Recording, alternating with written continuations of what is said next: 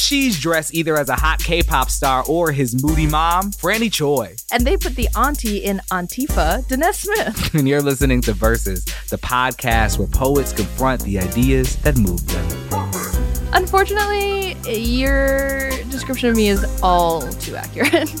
I, I, I, know. You know, it's the it's the true gender neutral look, I feel like. Are you hot boy or fashionable mom is the, the answer to gender neutral clothing. See, that is the exact lane I'm trying to cut for myself. So thank you. I You're really killing it. Scene. Oh, thanks. Thank you. Horny for the whole family. Yeah. Wow. oh, worst branding yikes. ever. yikes. Yikes. Yikes. Yikes. Yikes. Yikes. Oh.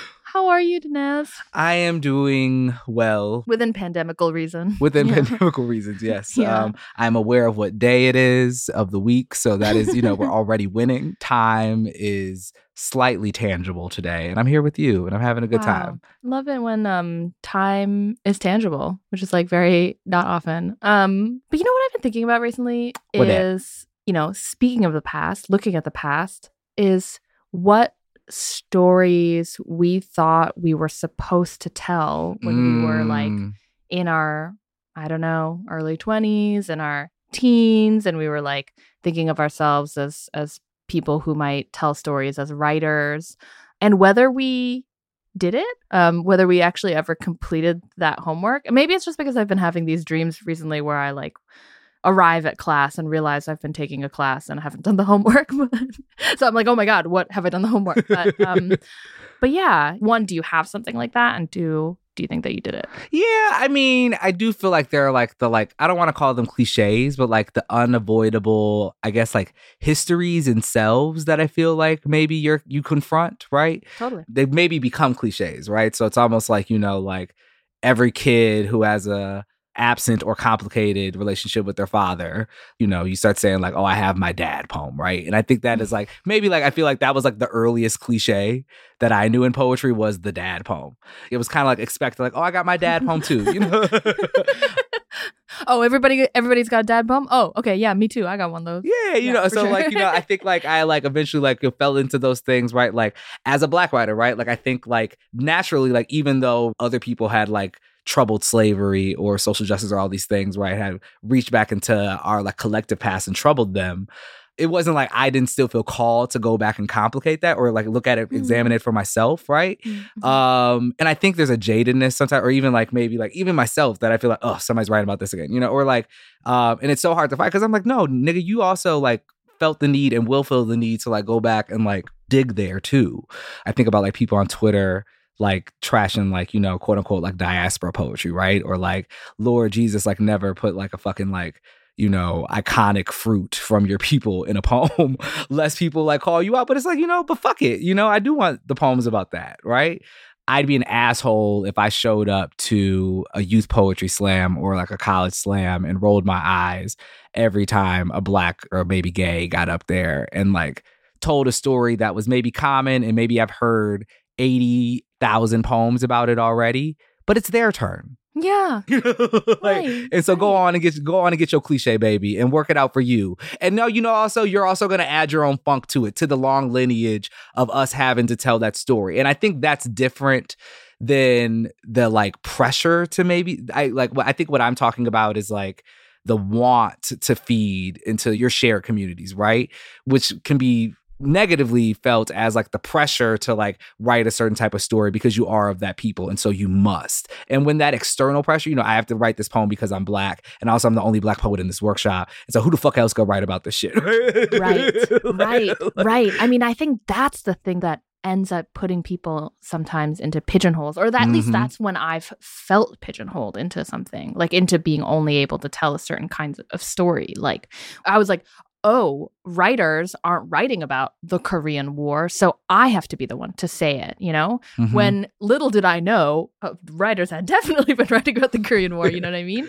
But it but until I got there or like when when my world was smaller um for like reasons that had to do with age and also reasons that had to do with like structural things that like segregate people into certain kinds of discourse communities and like erase writers certain writers from the canon hmm. um then I didn't know. And so it was like, it was like my job. Um, but also, like, I don't know. I think also for me, what comes to mind when thinking about this, like what story I felt like I was supposed to tell. I mean, I guess it is the Korean War, and and I was just thinking, like, what's my earliest memory of writing about the war? Hmm. And my earliest memory of writing about the war is as a middle school student. Oh shit! Beginning writing K-pop fan fiction about the old school K-pop group Shinhwa who were Korean War. I think that they were. I I guess that's what it was, but it was like a like a forty chapter war epic. Um, wait, wait, uh, wait, wait, wait, wait. Hold up. I think the butterfly effect happened somewhere in that sentence. Okay, so you wrote a forty chapter epic of the Korean War that starred a K-pop band. Yeah. Well, they were like characters. I mean, they weren't in a K-pop band in the story. You know, they weren't just like soldiers in the war. No, it was just like Blackpink, the nurses of the Korean War. Yeah, like, yeah, yeah, yeah, yeah, yeah. Like Minwoo was like a was a, was a soldier, Wait, and then nigga. like you know, oh. some of Wait, hold the fuck up. Wait, I don't know who this band is, but I'm just like, Danez, if you wrote Destiny's Child in the Civil War, this would be right, right. That's exactly what it was. It was like it was as if like Destiny's Child, but like um yeah, but like yeah, as if Beyonce sat down on that bus and said, "I'm not right, getting exactly. up." Yeah, yeah, that's exactly what it was like. oh, Freddie, who have you ever been? Listen, I'm an artiste. Okay, I'm an artiste. That's what I am. Okay, sorry, um, that was very funny to me. But please continue making a good mean. point. I'll try. But I at that age, but also like continuing now as an adult, you know, one thinks about like what is a good story that I have access to? What's the like craziest, most traumatic thing that's ever happened to my people? You know, hmm. and it's like I'll, I guess that's the thing that I'm supposed to write about, or like that's like the interesting thing that's like painful enough for other people to be interested in or fascinated mm. by. And if I had been in a context where like that's what everybody was writing about or something, then maybe it would have been different. But at the time I was like, this is what I got. Like this is this is my this is my ammo. I've got these five beautiful boys and their personalities, which I know really well, and then also this traumatic history of my people. so that's what I did. Um but also, yeah. thank God, I think, for that. You know, I feel like I'm great. I, I stand now grateful for those stories that we feel pressure or obligation or allegiance to tell. I'm grateful for them because they do um, in many ways, I think for writers, especially like writers like the one we're going to talk to today, Monica Sok, um, writing through and reading through and working through and complicating those stories that we feel inherited and charged to tell also make wonderful room for the spaces after that, right? For the stories that we never knew we'd get to. And we have to move through those uh, inherited selves in order to get to maybe some future selves that are writing in landscapes that are unfamiliar, um, impossible for us. Yeah, absolutely. Um, we're really excited to get the, to share this interview with Monica Sok, um, an amazing Cambodian American writer, debut author. Her first book, A Nail the Evening Hangs On, which is like an absolute event of a book, um, which came out last year. We got to talk to Monica about what it was like to write this book that, in so many ways, explicitly faces uh, the Khmer Rouge genocide um, and the traumas of that historical experience that she as a second generation um, cambodian american has inherited. And also yeah like that that kind of complicated relationship with a story that you feel like you both have to tell and want to tell and also maybe feel in some ways hemmed in by and um, you know what complications come from that and also like what beautiful new spaces might open up past what happens with that first pass at that history. Um, so yeah we're really excited to share this conversation with you all Monica Sok is a Khmer writer and daughter of refugees. She is the author of A Nail the Evening Hangs On from Copper Canyon Press in 2020. She has received fellowships from Hedgebrook, Kundiman, MacDowell, the National Endowment for the Arts, and others. Sok teaches poetry at Stanford University and the Center for Empowering Refugees and Immigrants. She lives in Oakland, California. Here is Monica Sok to start us off with a reading from her first book. Ode to the Loom. Dear Loom, dear box skeleton, special ordered and handcrafted from wood, you rest on the floor and wait for her to sit down with you and together weave fabrics for weddings between lovers and warriors the survivors surviving. Your sturdy frame animates her as living portrait, simple as the chain on her glasses, the calm focus, steady hands on the shuttle, the weft and the warp, feet on the treadle. You obey the soft sheen of turquoise, cherry, and gold, wrapped at the body's waist, your gift to the body, hundreds of bodies for the new year, for the blessings of ancestors. Sweet loom, old friend of an old woman, you are an ancestor she prays to, so that when her hair falls, not as rain does, but as nails the evening hangs on, and her hands slip no longer from silk but on walls in the dark hall to her room. Her daughters will sadly dismantle you. Remnants of a lost home, sacred language coded inside her native language. When she passes, you will be stowed away in the basement. You will remind us of her, you, Loom, who have kept her company, non judgmental witness to her secrets. You will remember best the way she works, the spots on her legs, her bare toes peeking from the edge of her sarong, the slow motion of her hand slapping flies in summertime, or the sound of gorges rushed from her face in the quiet hours of the cloth. When she was depressed, she was depressed. She pressed against you daily and wept. Monica, thank you so much for that poem. I love thinking about the loom as an ancestor as well. Can you talk a little bit about your thinking about the loom and sort of, I mean, I hear like history weaving and even like uh, connections to the role of the the artist and like family historian in there too. Yeah, can you talk a little bit about what led you to the loom as an object of that ode? Yeah. Sure. So this was the last poem that I wrote for the book. I was thinking about praise, something to put in this book that was a little bit just provided a different angle to my history, to my family. Um, my grandmother is the first artist that I ever knew. And so when I was young, I would sit with her in front of her floor loom. This was a loom that these um, women at the Presbyterian church that sponsored my family, my mom's side of the family, to come over to the U.S. This is this is a loom that they raised money to buy, and you know they made it. Um, they got it special ordered, custom made for her. Um, my grandmother comes from this village in Cambodia called Takeo, and um, they're known for their weaving. When I think about like the loom as an ancestor, I think about how special it was for me to be able to see her doing her work, um, like combing the the threads, you know, the the the silk scraps that she got from this tie factory in York, Pennsylvania. She would just comb it over with like tapioca you know, and make sure it was kind of stiff and it would have that sheen. So when you saw her fabrics, it was just like it just seems like there was like a third color, you know. Um that sort of luminescence, right? That you can Yeah. Yeah, yeah. Yeah. Mm-hmm.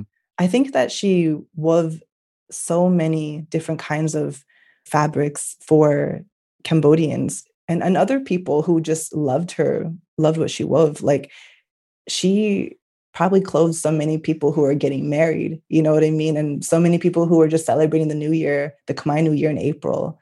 It's really special to think of her doing this work as a refugee who was really depressed, having lost her husband, having lost her eldest son. I don't think I ever knew that she was like depressed. You know, I don't think I, we really talked about like mental health in my family growing up, but I would see her working. And I just wonder sometimes about her relationship to Cambodia, to the history. And I wish that I knew the language to really ask her. But now she's passed, and um, I've dedicated this book to her. I'm grateful that I can still be in conversation with her through this, through the poems. And of course, the cover of the book um, has the silk that she wove for my mother. The gold fabric is the fabric that my mother wore for the first time. Um, and I'm moved by her her work for sure. That that was moving, by the way. Uh, I'm interested in um in two things. One, um, you said that was the last poem you wrote for the book, um, but it also draws its title um, from it. Did the title exist before the poem? And I get, and if not, why did that line in particular call out to you for the title? Um, and it's so blessed to me, I guess, too, that the book is dedicated to your grandmother that we get like these two poems i think it's only two poems about that kind of center the loom um, mm-hmm. in some way mm-hmm. in the book i'm wondering how, how, do you see yourself as a weaver when you think about yourself as a poet what of um, this art making of your grandmother do you see if you do do you see in the way you make poetry yeah um, i i do see myself as a weaver of words um, and when i said that this is the last poem that I worked on. I remember I was like taking a retreat with a friend of mine in Ithaca when it was snowing and it was cold. We decided to go to one of the gorges and it was so cold. Um, I needed to kind of get out of the slump I was in um, with my writing. I really needed to take that little trip, you know, and seeing something so large as this gorge and kind of being outside of myself and my writing being in that space. And also there was like a house like kind of above the gorge too and i was just thinking what would it look like to even live in a house where you can look out your window and just see a waterfall? So it felt really magical. That's what helped me kind of get back into the process of writing the very last poem for the book. Um, the title a nail the evening hangs on um, existed before the poem. Hmm. it came from this failed love poem and um, I studied with Yusef Komunyakaa, who I would give him a bunch of poems in, in like his office hours. And he would go through each of them. And I think I was too embarrassed about the failed love poem. And I was just like, no, no, we don't have to read that. and then he said, I like this line. That would make a great title. So then I just thought about that for a really long time as I was working on this book and as I was kind of piecing together the themes of like history and intergenerational traumas like mm. and when I finally started working on Ode to the Loom I wanted to be joyful about something, you know? Mm. And I thought a lot about like Pablo Neruda and some of his odes as well. Like Ode to the Suit is probably one of my favorite poems as well. I must have been reading some of his odes. He's praising something ordinary, there's always a kind of moment where the ode goes into despair just a little bit and then it goes back into praise. And i think that i couldn't write the this ode without thinking about like my grandmother's depression. I think about just how hard it is to hold up your whole life to hold up your whole world when so much has been shattered but there she is, like weaving, you know, piecing things together and clothing people with this gift. When you ask me, are you a weaver too? I mean, I hope I hope I can call myself a weaver of words. Yeah. Yeah.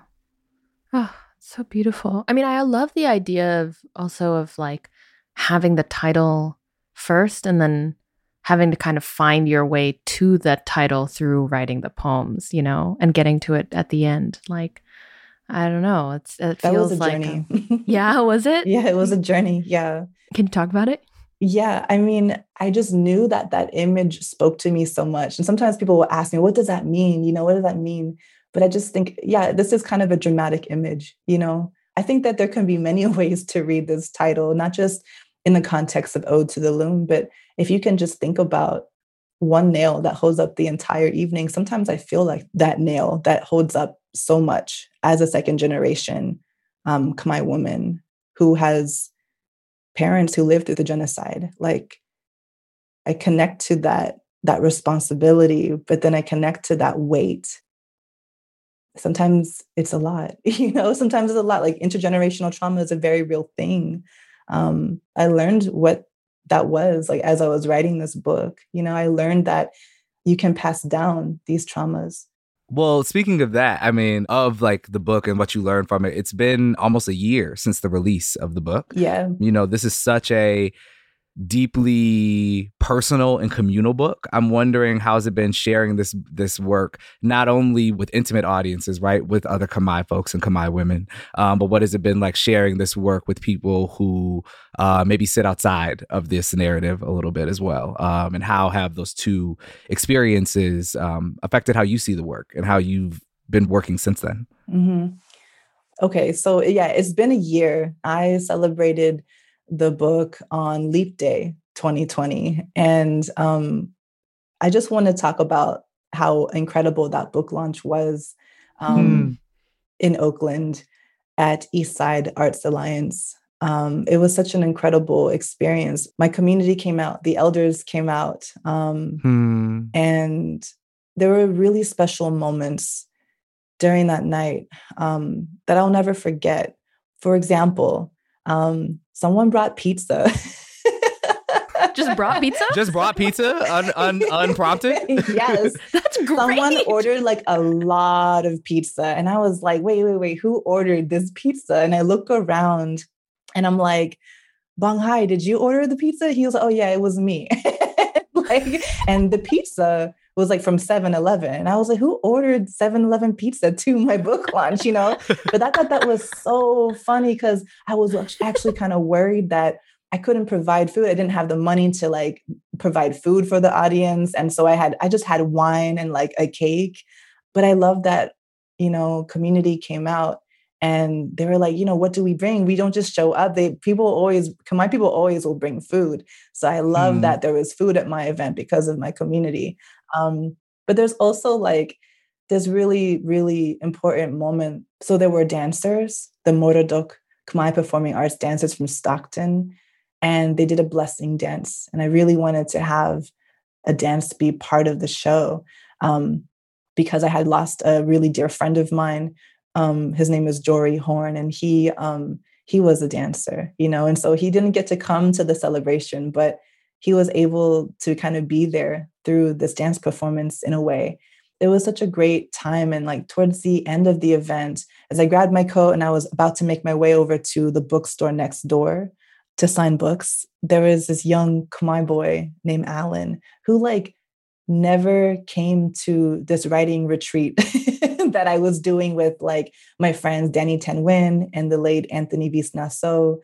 I always just see him kind of like smoking outside of the center, the community center, while his mom is inside. Like, I'm just like, wait, what are you doing skipping school right now? Right.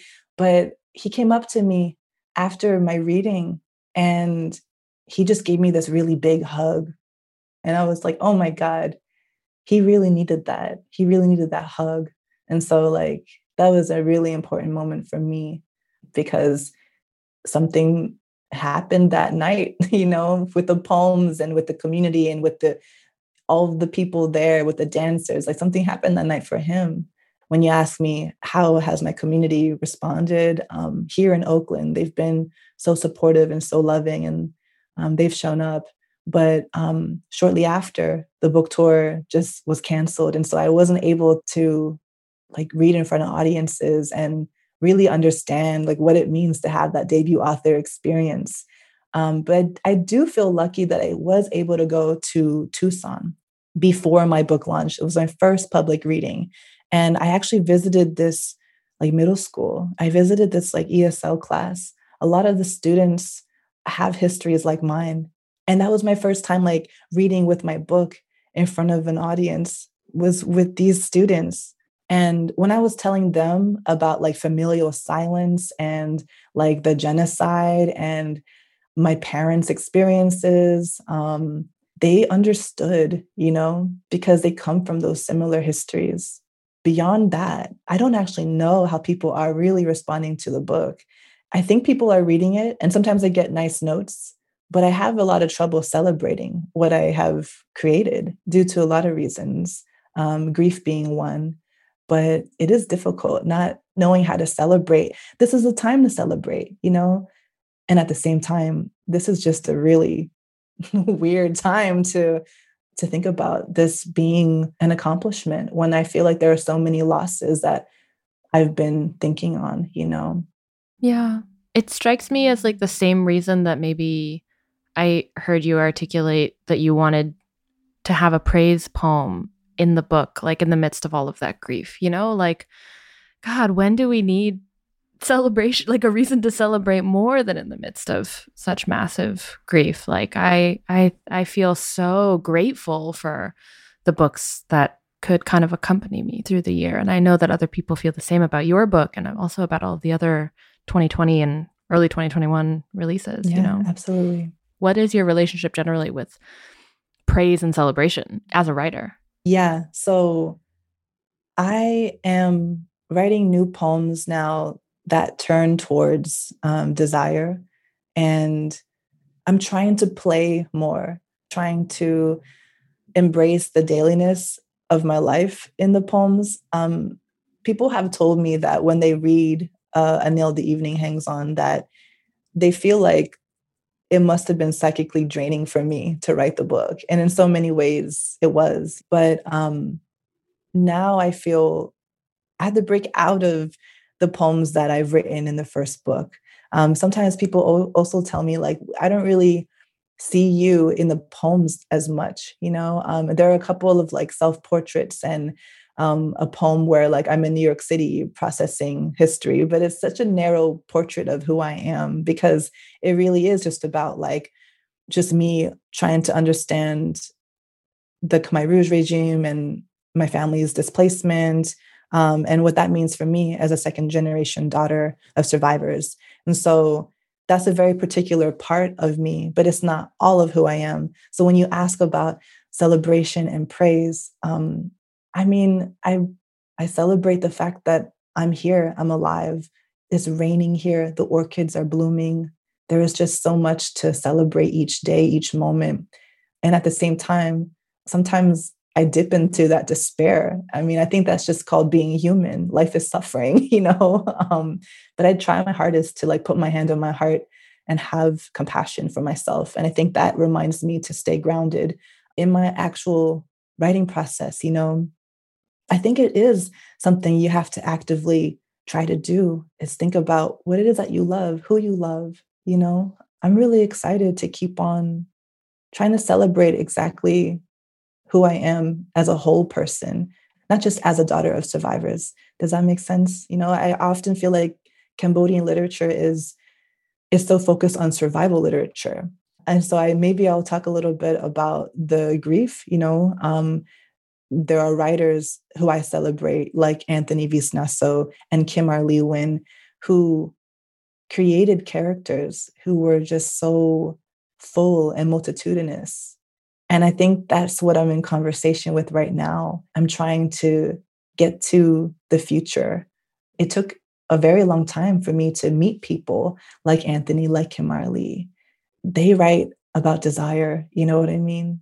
They are imagining things that I don't think Cambodians have gone towards, like in literature. Hmm. And so losing them this past year has been just really painful. And I think that's also affecting the way I'm thinking about celebration and praise because I also have to hold that process that you know that searching for celebration and praise alongside this grief and that's just a very real process for me right now. Like i don't know how else to get around. I, I don't think i can get around grief you know? I think that's going to be part of celebration and praise. Hmm. I mean, first, I mean, I just want to offer my condolences as a friend. Um, of both those amazing writers. I didn't know Kim-R Lee, but I knew Anthony some, and he was just an incredible person. Is an incredible person um, with incredible words, and um, I can't wait for his book to still come out, and so we can still be touched by that genius um, that we lost way too soon. Um, I loved reading your book again because it is so unlike a debut uh, collection, right? Where most of us are sort of like, this is what it was like to be ages zero through 21. Um,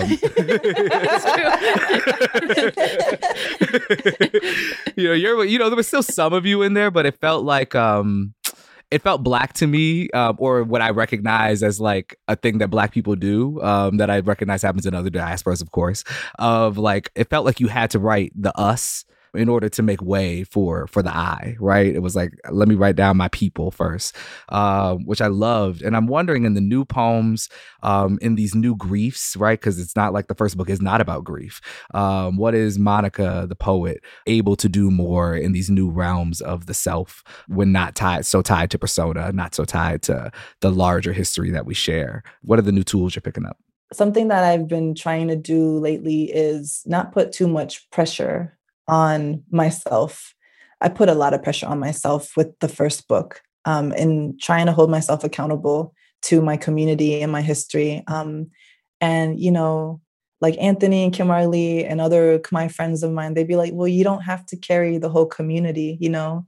I needed that voice, right? So how do I tell myself to put the pressure off right now? Like, I think I'm just out here kind of trying to explore all the other things that I can do in poetry now that this first book is done. Like, what was it like for you to finish your first books?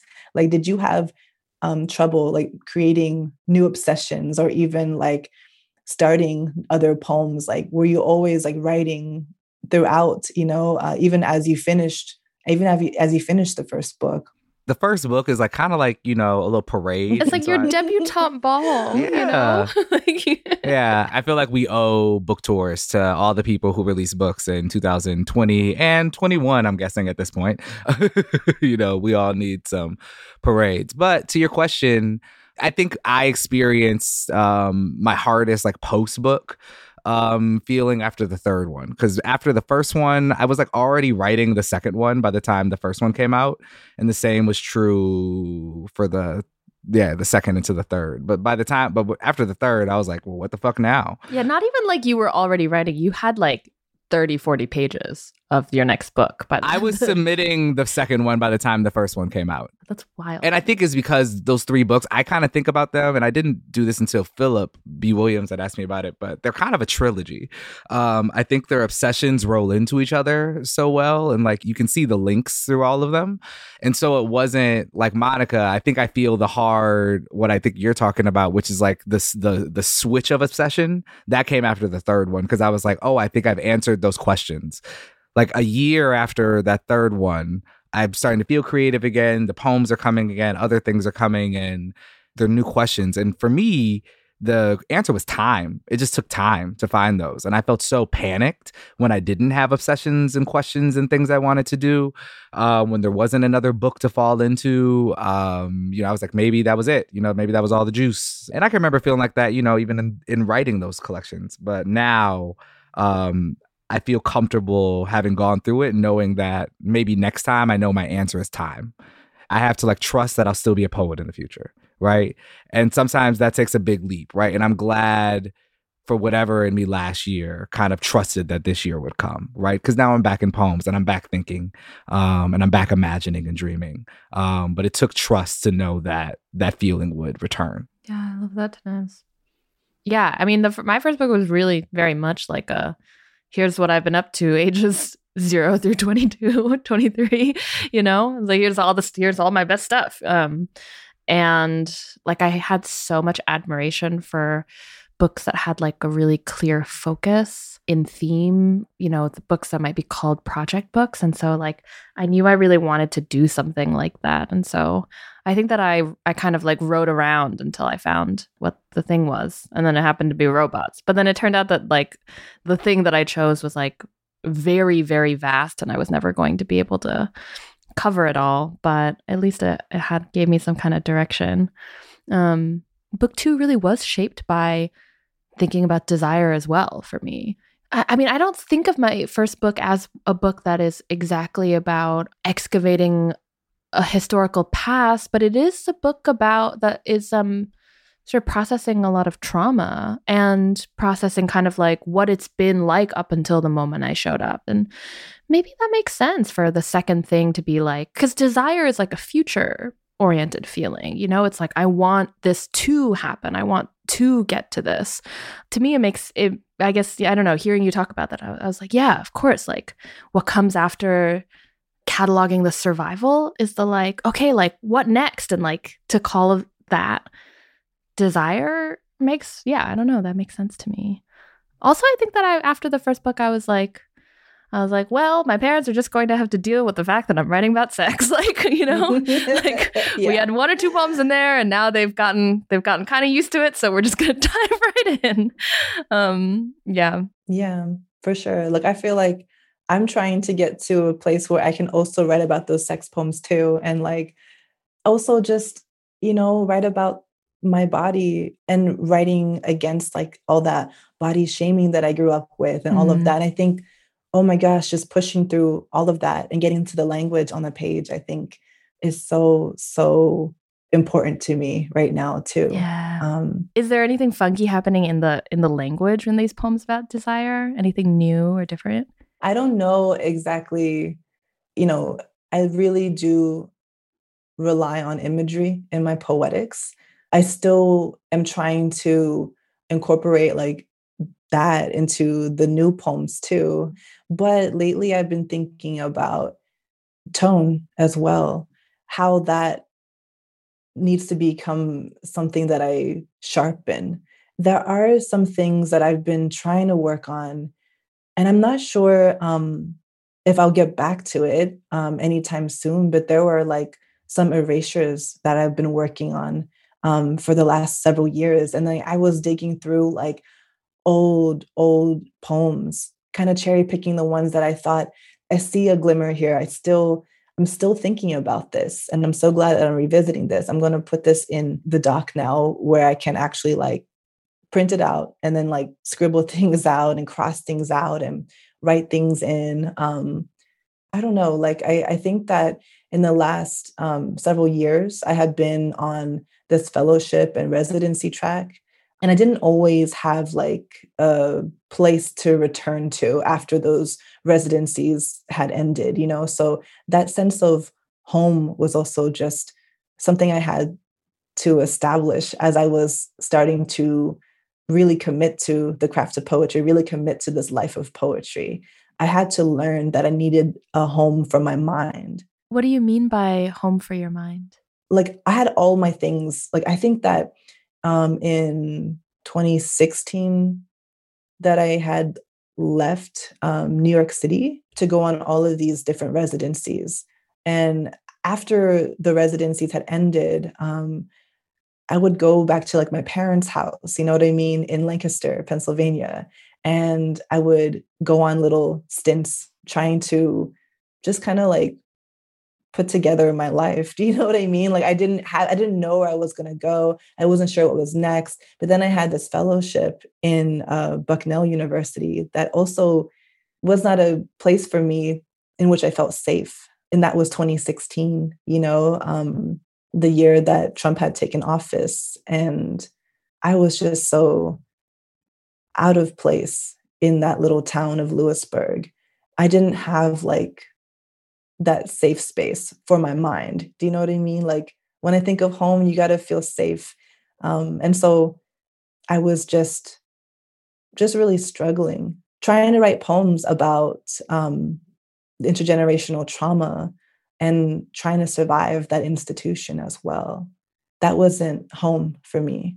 It's just something that I still am trying to understand is what kind of track you know was i on? Could i have entered this life in a different way outside of these institutions? And so sometimes i think about that. What kinds of poems could i write outside of the institution? I think about like poets like june jordan who you know, tied the institution to the community and created like poetry for the people. It's now at UC Berkeley, but before I think it's maybe it was at San Francisco State University. I think. Do you know? SF State sounds right, especially for like politically back in the day. Um, but it, I know it's at Berkeley now. and I don't know how long it's been there. Yeah. Hmm. When you say that, though, it makes me think. Um, the problems with integration. You know, I think a lot of black scholars think about like what did black folks lose when we integrated, right, into these systems that were not designed for us? What did we lose once it wasn't exclusively black? When you mention that, it makes me think about for poetry, what do we lose as these elders and ancestors opened doors for us that we could walk into these institutions that you know previously we would have had no or little access to when actually maybe what fed us was being at Etheridge Knight's workshop that he taught out of his house or going to Cave Canem, right? When it didn't have university funding, when it was just like with some in a church with some monks, right? Um, these spaces that we carved out for ourselves are actually, I think, you know, the most bountiful spaces we had. But when we start to marry them to the institution, right, we we end up, like you're saying, in these spaces that are really for us. Um, I left an MFA program for my own reasons. Um, and while I think, you know, that program is great in general, you know, I think there are a lot of folks um, have this grief, right? Especially writers of color, you talk to them, they have this this grief, this heaviness of dealing with institutions. Folks saying, you know, my MFA almost made me stop writing, or I went to this thing and I felt so harmed by the faculty or by other poets that I no longer even wanted to participate in this art. You know, I think though this last year especially has given us an opportunity every year gives us an opportunity to think about it. Um, but how will we trouble and unmarry ourselves from these institutions because even though oftentimes right they have the bread for us to live our lives they don't allow us to live rich spiritual lives you know in ourselves and in the work oftentimes. Um i don't know if i have a question or an or an answer. Yeah, I'm yeah. yeah I'm, I'm thinking about it with you.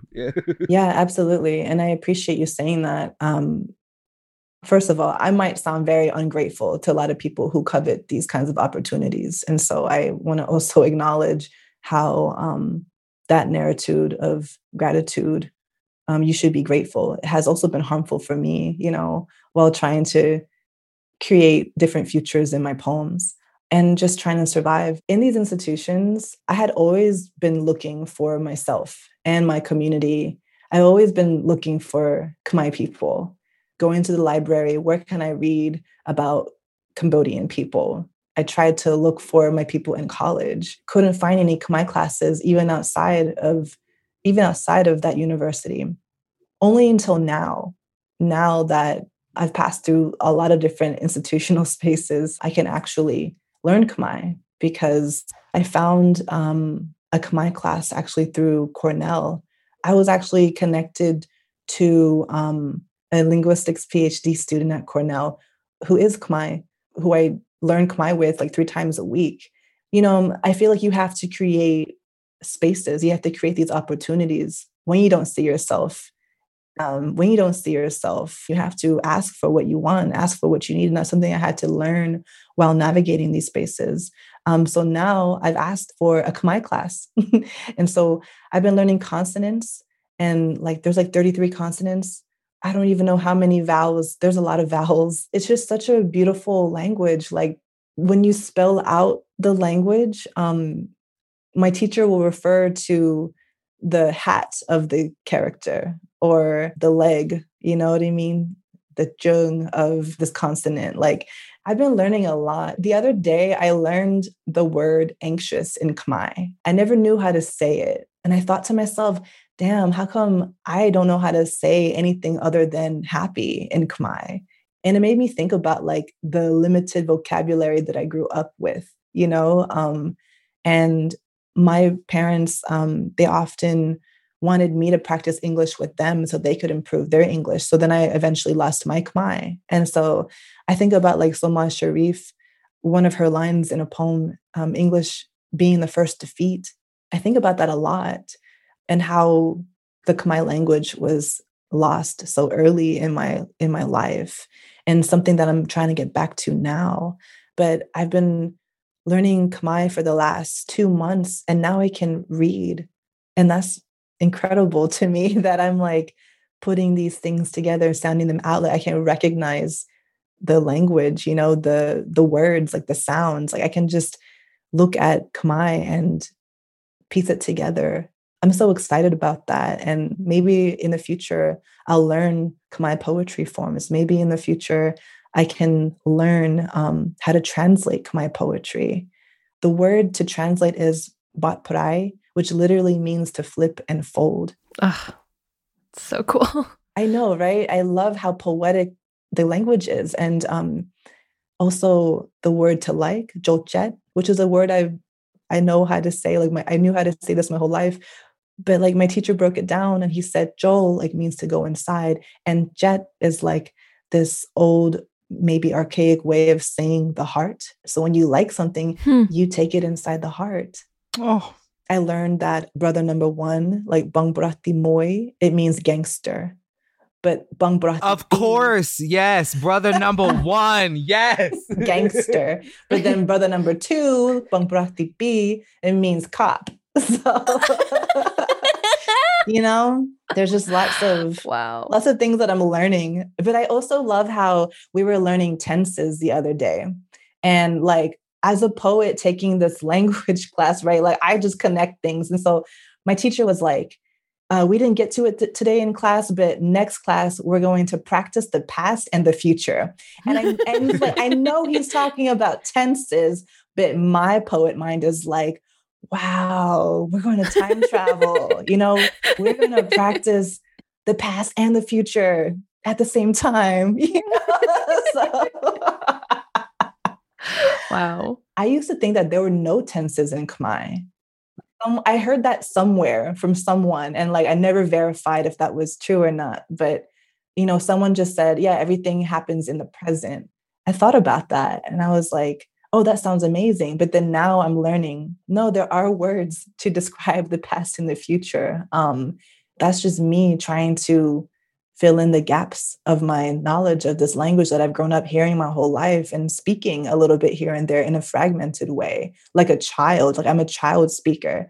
So learning Khmer is like also helping me work through this kind of shame you know um, it's very telling to everyone in the class like how my family might have spoken to me you know right? so it's it's something that really does invigorate me though maybe that is helping me go towards desire too in a way and maybe it's helping me to kind of heal something in order to get to the future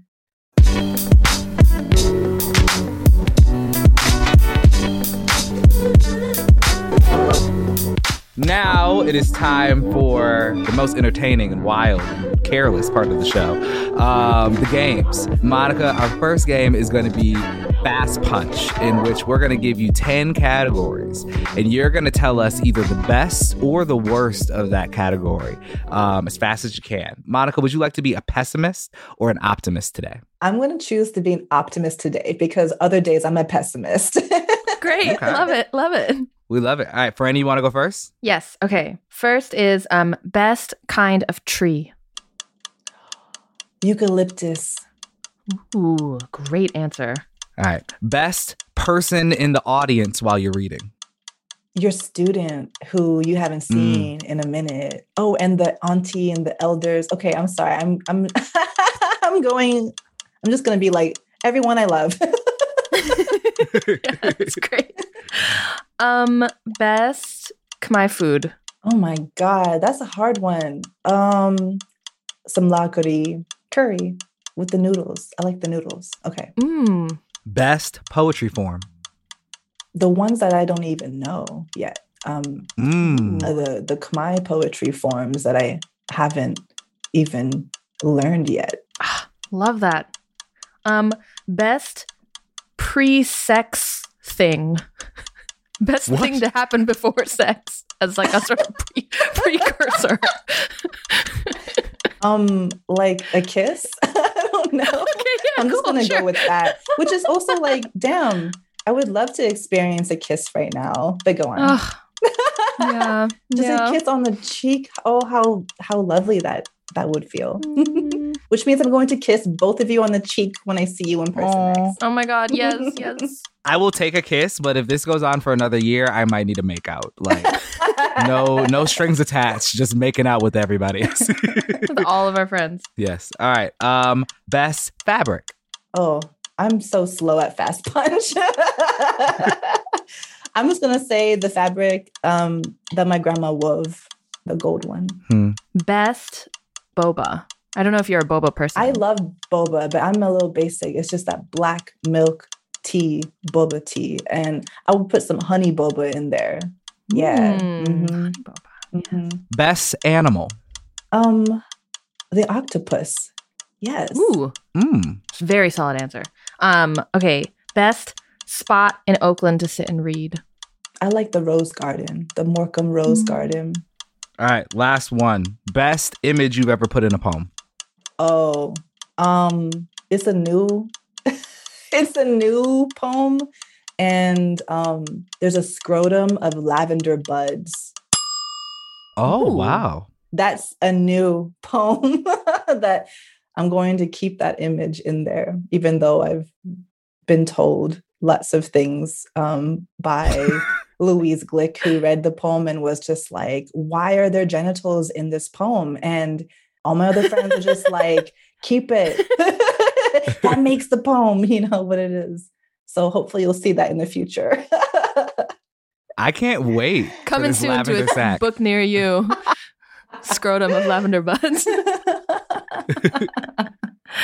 Congratulations, Monica. You won the game. Thank you. Thank you so much. Man, honestly, even if the poem is just scrotum of lavender buds, I'd be like, yeah, that's great. Yes, absolutely. It could be that for 14 lines, and I'd be like, yep. that's that's the always the image of people are like, oh, yeah, I connect to that, you know? yeah. I can really see myself here. yeah, yeah. Mm-hmm. Uh, amazing. I hope to never see that sack in real life. Amen. It's hilarious too because it's a bath bomb. Like it was referring to a bath bomb. Oh. and I'm proud of this image and I'm happy to incorporate this in the poem. So I'm going to keep it. Great. Okay. This versus that? Yep. So now we're going to play this versus that. Um, the game where we put two things in opposite corners and um, you tell us which one will win in a fight, a physical fight.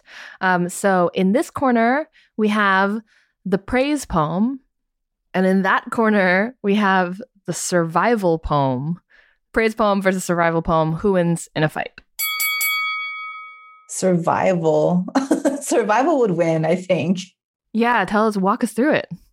Um, because survival is surviving. like, like I just think that if you put survival and praise into in a fight, like survival will want to come out on top first, and then praise will come later. You know what I mean? but I mm. like that was great. oh, I learned so much from that fight. right. Yeah, I feel like they're like doing two different things. Like like praise is maybe trying to box, but like survival's in a death match. You yeah, know? survival, survival is trying to scrap. Yeah, survival is scrappy. Yeah. Survival scrappy. Survival's got weapons, you know. right, right. Survival, like, like was explicitly told that knives are not allowed, but brought one just in case. right, or made one and brought it. Survival has had the same blade in their cheek since seventh grade. Like, like literally, don't fuck with that hoe. yeah, yeah. No, that's that one's in retrospect. That one seems pretty clear. well, congratulations, Survival Poem. You did it again. Yeah. Got through it.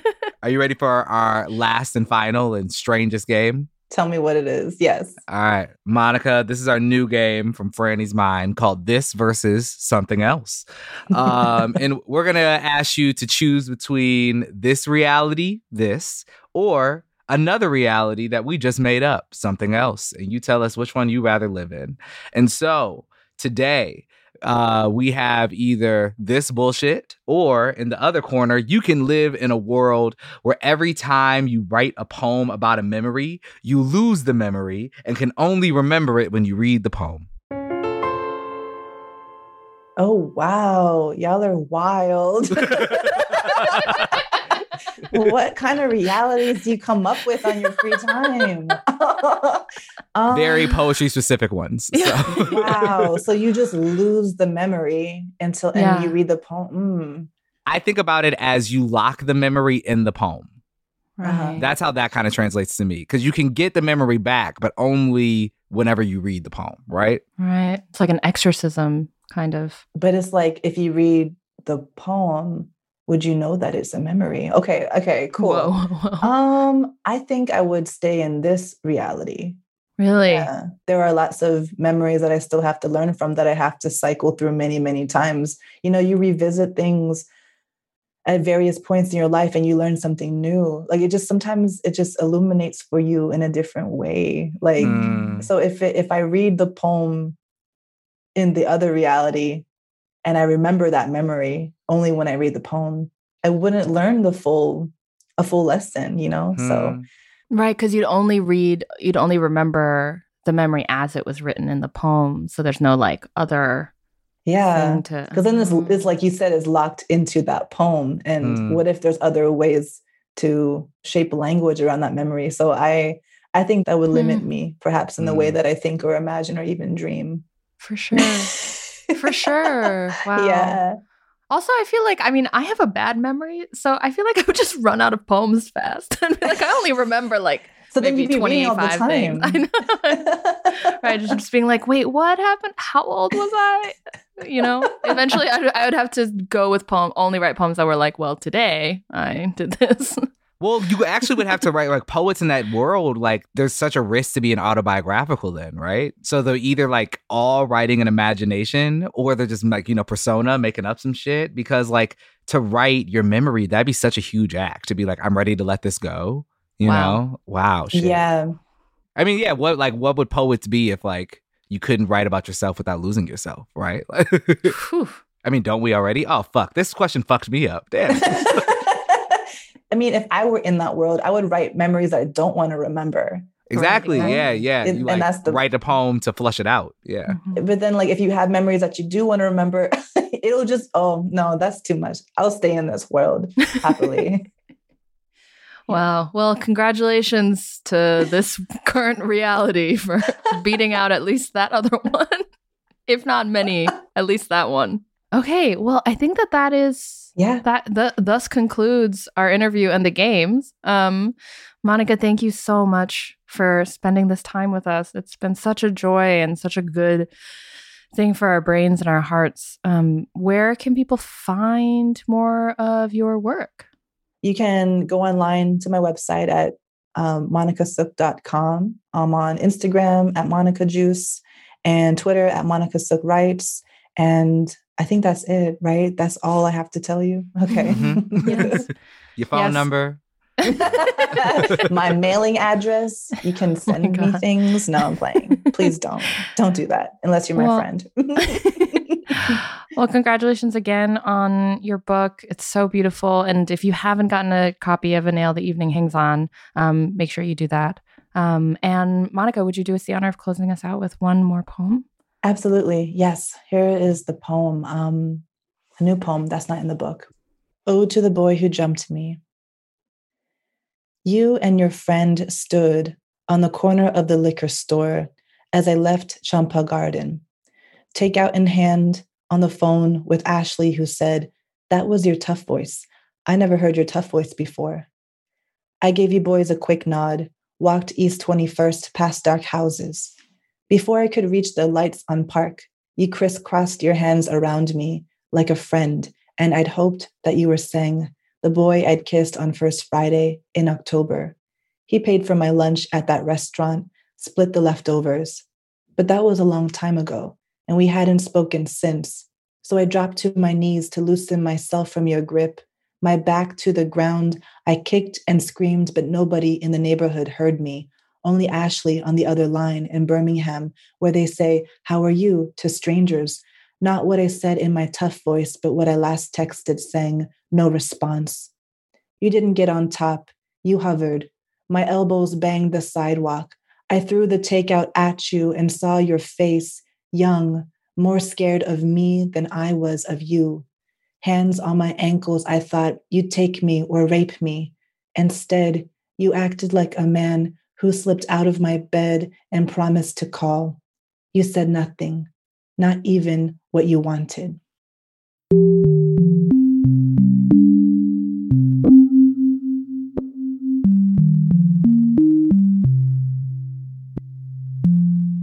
Mana fucking Ka, everybody. Goddamn always better than Brandy. the boy is still hers. Um, what a beautiful conversation that was.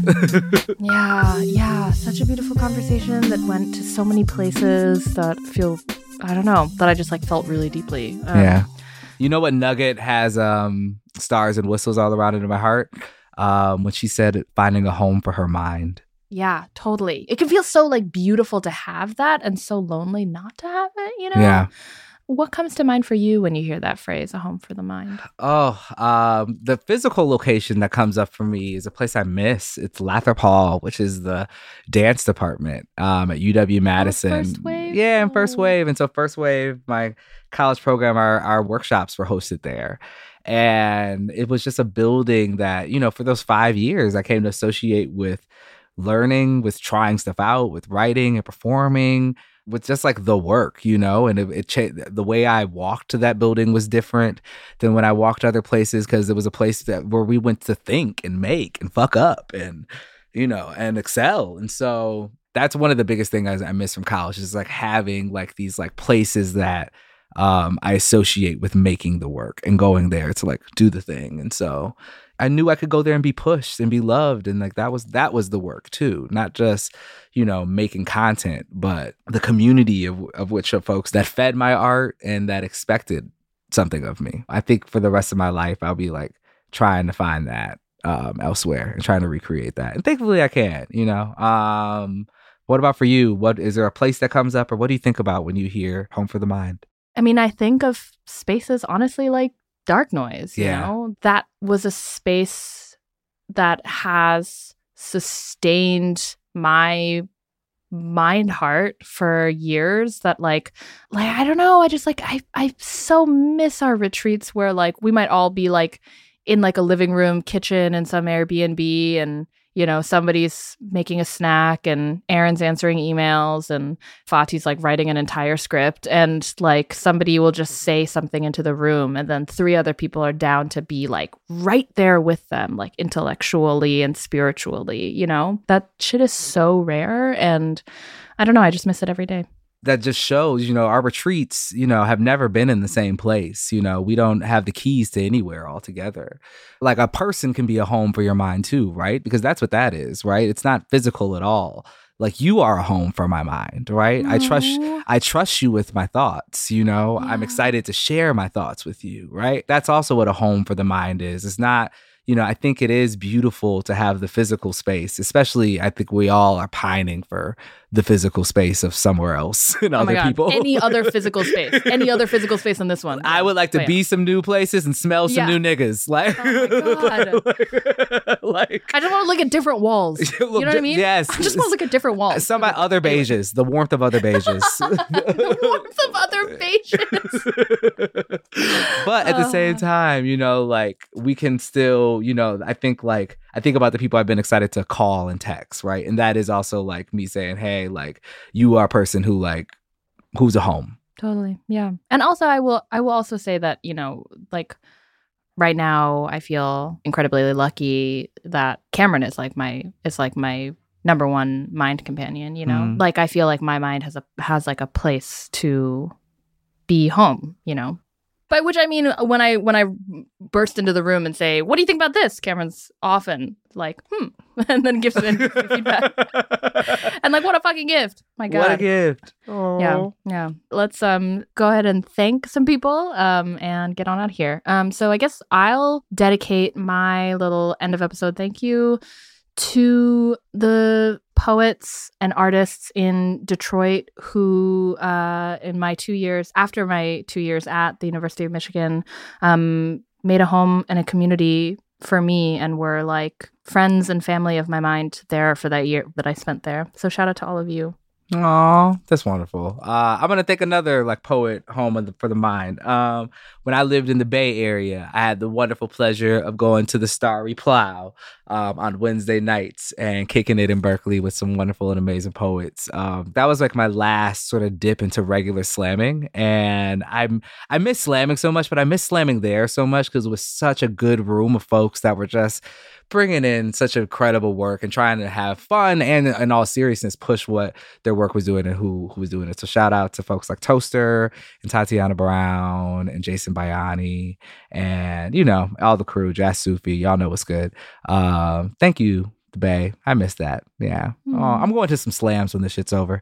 All right. Anyways, Ooh. Freddie, we, um, we also want to thank uh, our producer Daniel Kisslinger. Um, we want to thank Itzel Blancas and Minoriega at the Poetry Foundation. Thank you to Postloudness, and thank you to all of you for continuing to listen to us in our fifth and final season.